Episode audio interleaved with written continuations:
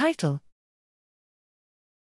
Classic and dissociative psychedelics induce similar hypersynchronous states in the cognitive limbic cortex basal ganglia system.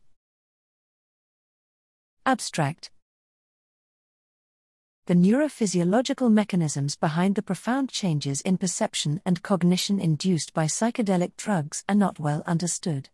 To identify neuronal activity specific to the psychedelic state, we here investigated the effects of classic psychedelics, LSD, DOI, and dissociative psychedelics, ketamine, PCP, on neuronal firing rates and local field potentials in several brain structures involved in cognitive processing in freely moving rats. The classic psychedelics had a net inhibitory effect on firing rates of putative interneurons and principal cells in all recorded regions. The dissociative psychedelics had a similar inhibitory effect on principal cells, but an opposite excitatory effect on interneurons in most regions.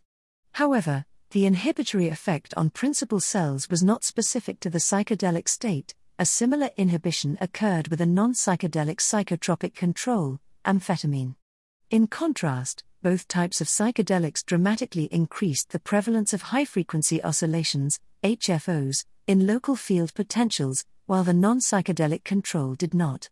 Further analysis revealed strong HFO phase locking between structures and very small phase differences corresponding to less than 1 millisecond delays. Such standing wave behavior suggests local generation of HFOs in multiple regions and weak, fast coupling between structures the observed HFO hypersynchrony is likely to have major effects on processes that rely on integration of information across neuronal systems, and it might be an important mechanism behind the changes in perception and cognition during psychedelic drug use.